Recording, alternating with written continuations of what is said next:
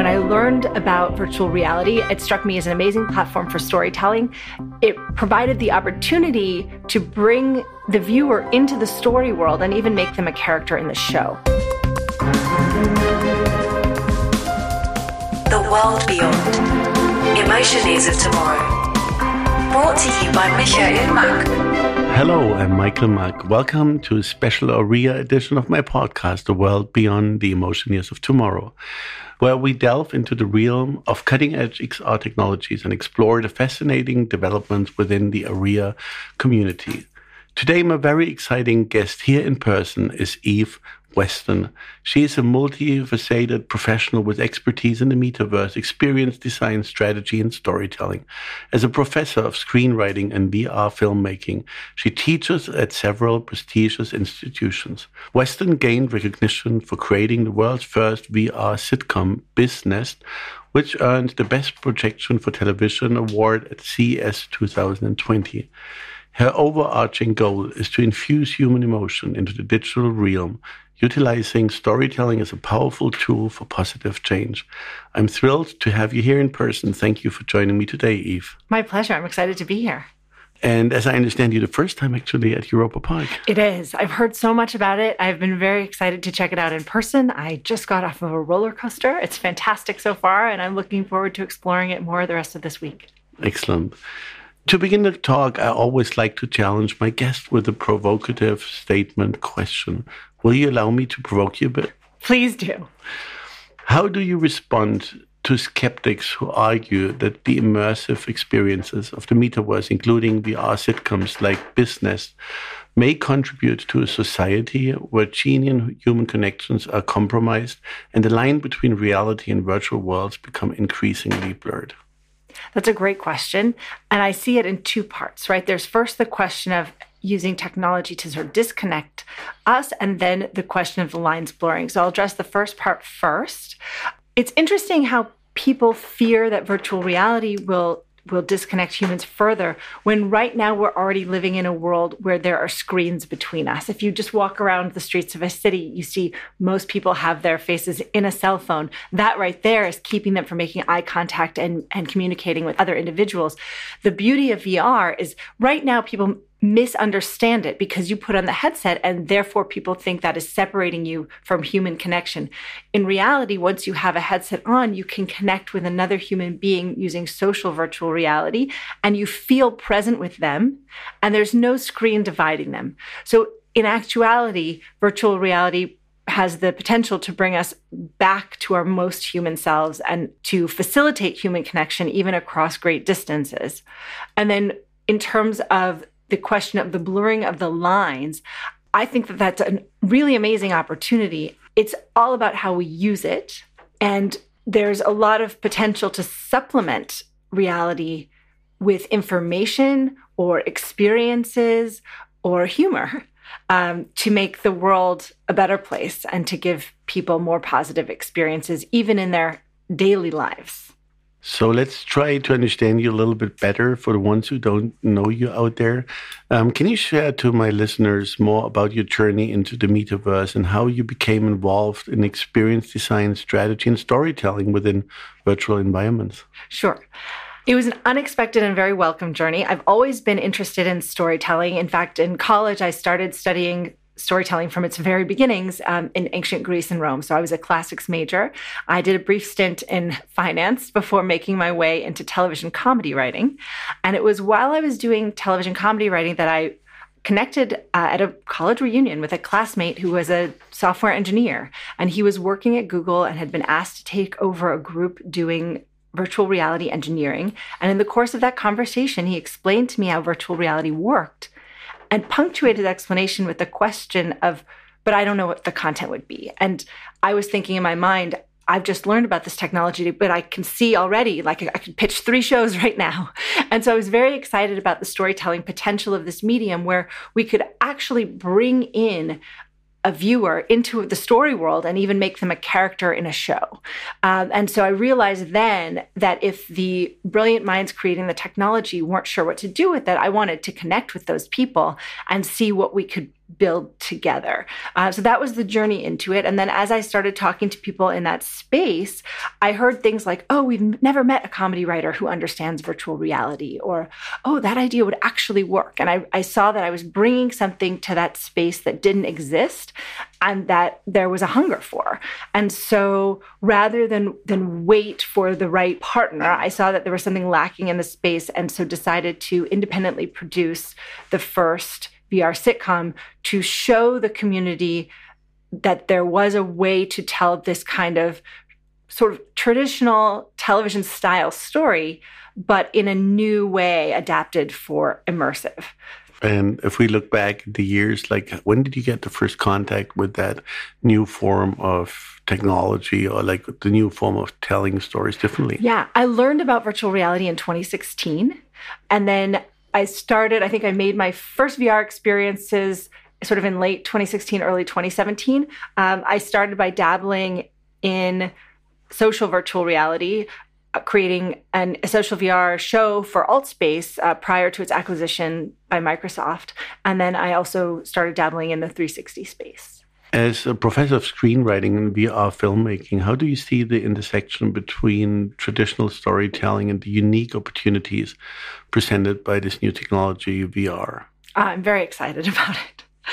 There are some things that always hold true for storytelling, regardless of the medium.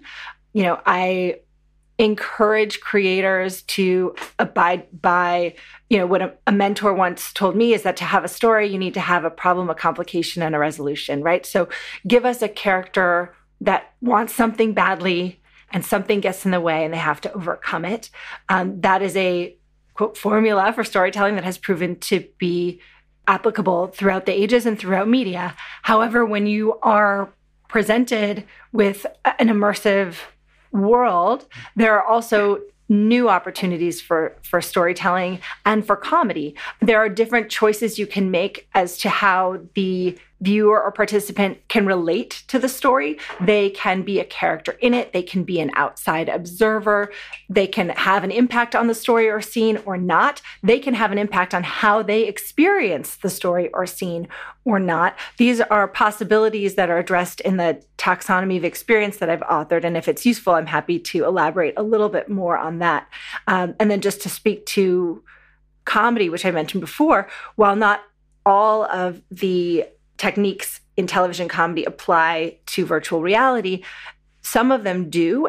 And virtual reality provides an opportunity to explore new comedic techniques that would never work on television. So it's kind of fun to figure out what are the things that remain true that you can port over and where you need to innovate and create something uniquely suited to a medium.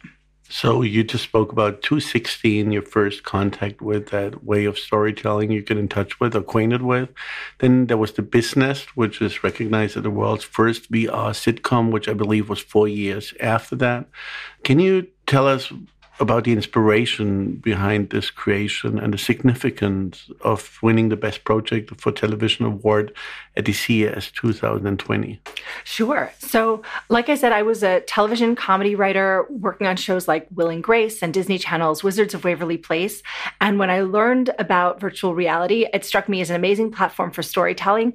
It provided the opportunity to bring the viewer into the story world and even make them a character in the show. So, as someone who really enjoyed being on the sets of sitcoms during production, I thought, gosh, wouldn't it be cool if I could watch Friends from instead of watching it from the couch in my living room, watching it from the couch in Central Perk, the cafe in the show?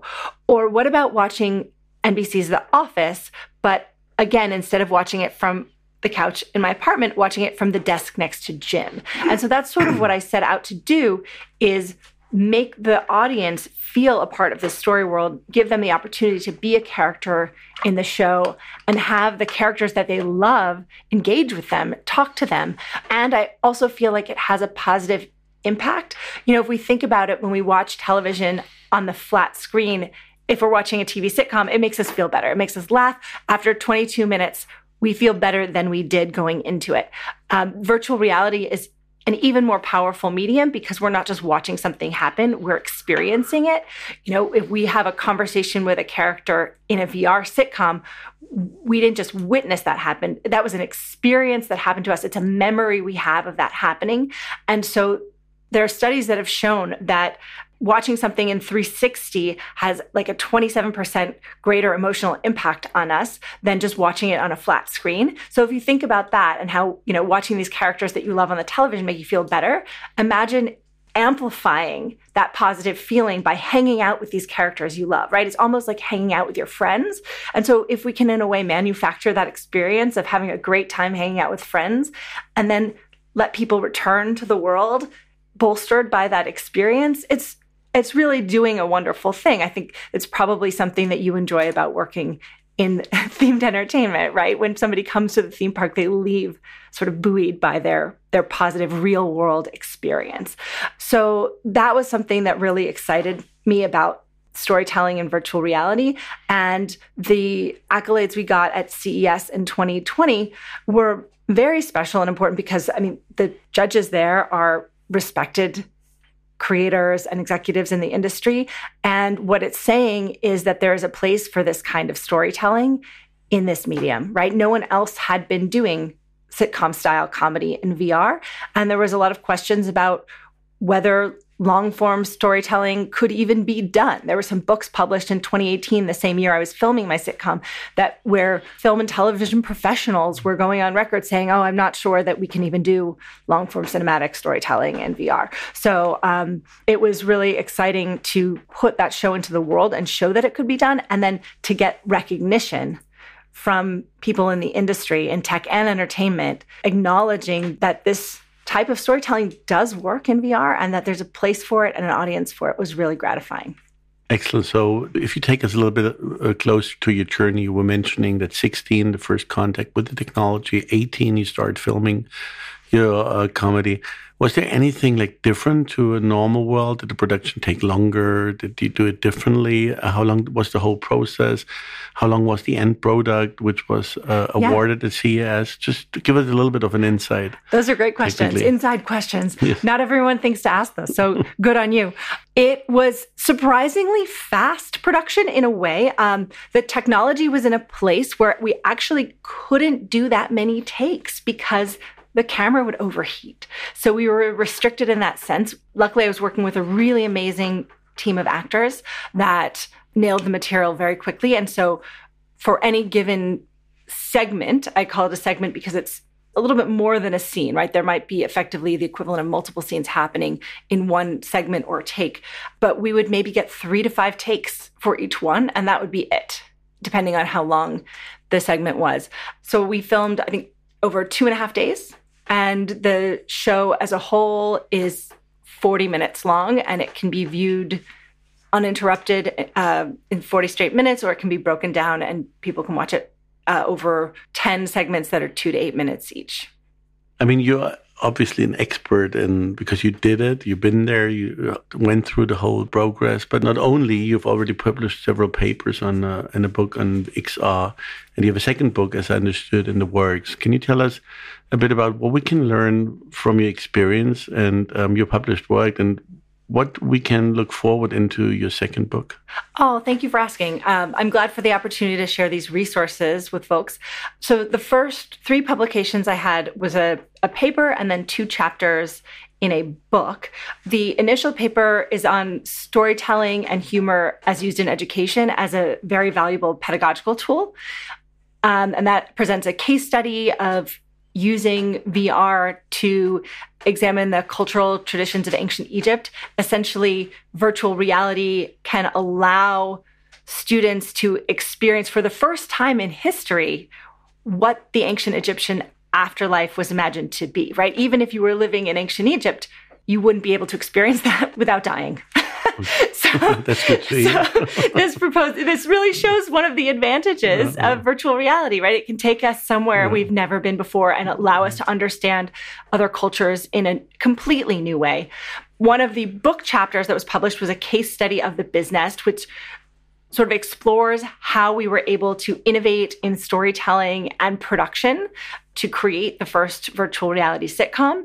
And the second chapter in that book is a publication of the taxonomy of experience or taxonomy of immersive point of view that I authored that essentially lays out the four categories of point of view that we have for XR experiences. This is something that's really useful. And for those of you who are listening who are creators in XR, I really encourage you to take a look at it. Um, it's available online both as a talk that I gave at AWE in 2019.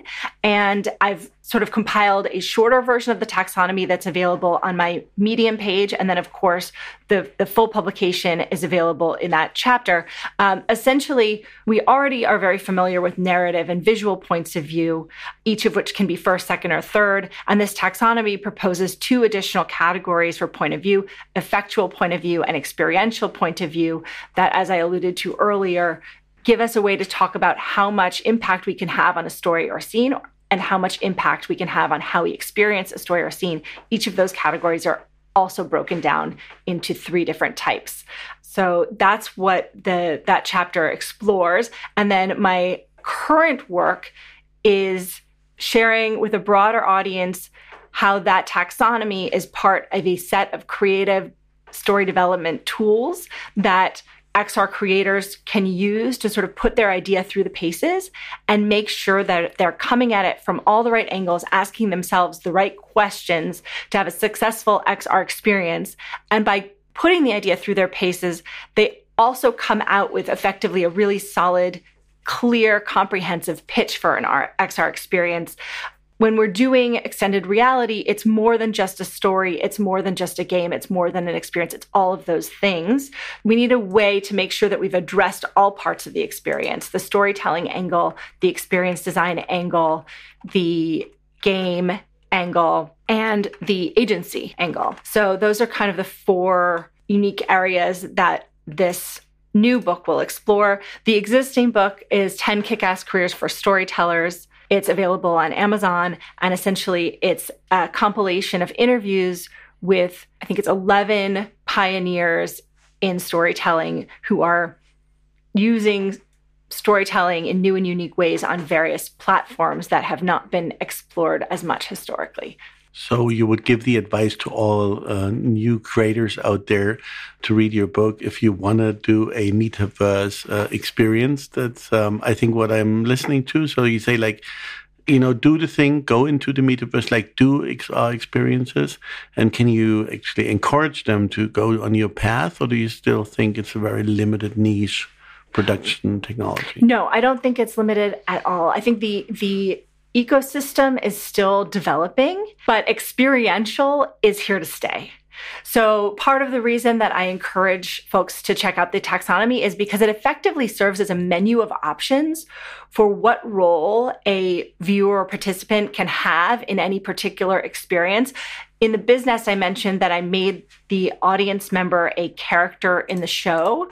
But it's also possible in VR to have your viewer participant be an invisible presence observing what's happening, right? Or a unicorn, or I don't know, a bottle of water on a desk, right? The, the possibilities are sort of endless. And so when you're faced with endless possibilities, it's useful to have a framework to help guide us. And so the taxonomy, like I said, serves as a menu of options to show future creators what's possible, that they can then make selections that support the intention of their creative piece. And the other thing that I find really useful about it is it's not just for virtual reality, it's actually for creating any story experience in any media so that you can use these tools and techniques even if you're creating real world immersive theater, even if you're creating theme park experiences or AR story experiences, or video games or escape rooms or interactions with artificially intelligent characters.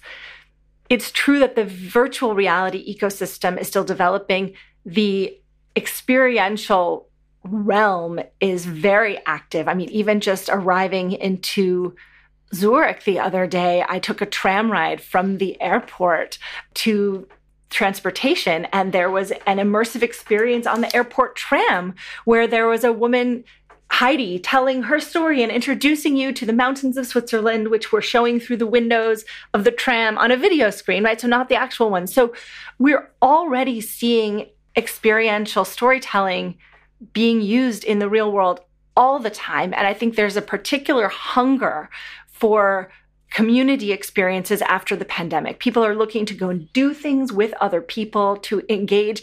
Again, we talked earlier about how there's a fear that virtual reality is separating us. I think it can actually be the opposite if we choose to create experiences that are, that bring people together right? Because again there doesn't need to be a screen between us if it's virtual reality or even if it's real world immersive right? We can use technology in a lot of ways in the real world to create story experiences that bring people together. And i see it more and more in lots of different areas of the world and society right? Not just entertainment also education also travel also medicine. Um, there is a, a hunger and an application for experiential. And I don't think that's going anywhere anytime soon because it connects so deeply with our human roots. Very interesting. I mean, by listening to you, it just reminds me of uh, there was once, like I think five or eight years ago, an interactive game called Tender Loving Care. I don't know if you ever saw that from Aftermath. We literally, trans- in German, we say like looking through the keyhole. Would you say that is one of the USP of, of, of telling stories in, in XR, VR media? That the um, user itself can guide his way through the story by looking into different angles. So he can choose literally his path of the story would you say that's one of the strengths of this media? I think it's absolutely one of them. And I love that you mentioned one of them, right? Because that's what's so fascinating is in this medium, yes, the user can dictate the path through a story, but they don't have to. And so that's one of the things that would be represented by the experiential point of view category, right? Is what's the level of impact you can have on the story or scene right? That would be a pretty big level of impact if you can make choices or actions or even just look around and determine where the story is going.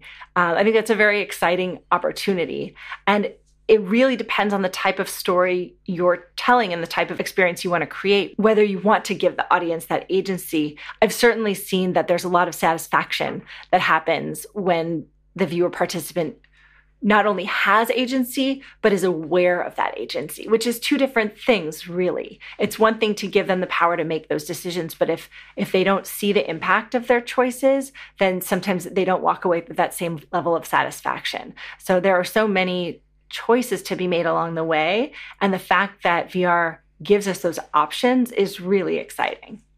So we literally been on the same path. I mean, we at Europa Park opened our first VR experience in the year 2015, end of uh, 15, beginning of 16. Now we're here at the ARIA Award. It's still a very niche um, community, but a very exciting uh, community.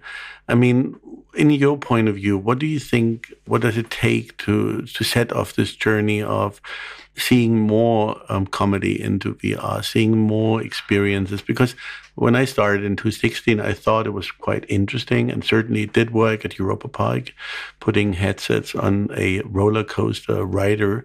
But a lot of people still say, like, ah, VR, and this is the goggles, and we don't have them at home. I mean, you were mentioning the, um, the mobile phones, which literally everybody owns, but still, yet a, a very few people do have the gadgets to experience those um, universe um, the Apple um, device is just coming out in a couple of weeks. So is it Apple like like breaking up the market? I mean, Meta changed the name. Um, they went onto the Oculus, um, but still there was not a big breakthrough like the streaming platform started a couple of uh, years ago.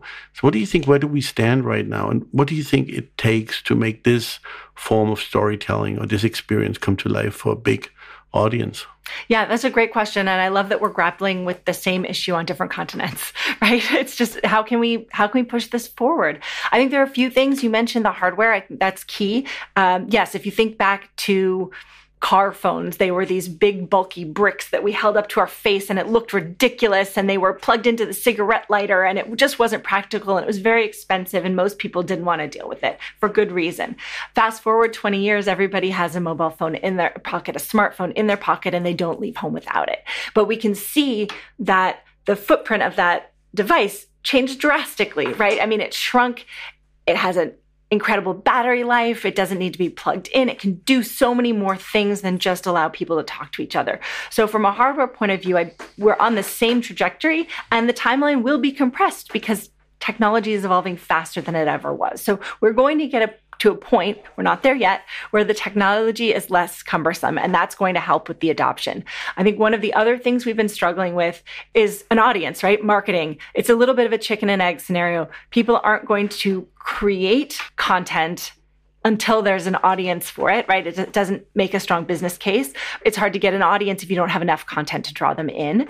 One of the things I did to try to bridge that gap was launch something called the Look Club. It's online at thelook.club, and it's a searchable database of immersive narrative content to show people who might be interested in that kind of storytelling what's out there. Because right now, if you don't have a headset already and know how to use it and know where to find the content, you'll never learn that that content is even there, right? Even people who have a headset, unless you hear from somebody that there is a story in this particular app, you're not going to be able to find it. So we created this searchable database of immersive narrative to help make immersive narrative storytelling more discoverable.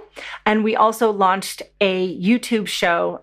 It's called The Look Club, uh, which is sort of a Siskel and Ebert for VR with a Tina Fey sensibility, which each episode exposes the audience to a different piece of narrative VR content.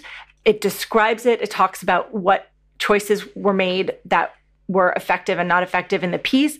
And it shows a little preview, right? We're trying to expose people to this content without them needing to purchase and use a VR headset because that can be a bit of a barrier to entry. So we're trying to build an audience and build an interest for this kind of storytelling uh, without people needing to get the technology first because people aren't going to buy something or go get something until they understand why it's a value for them, why they would like it.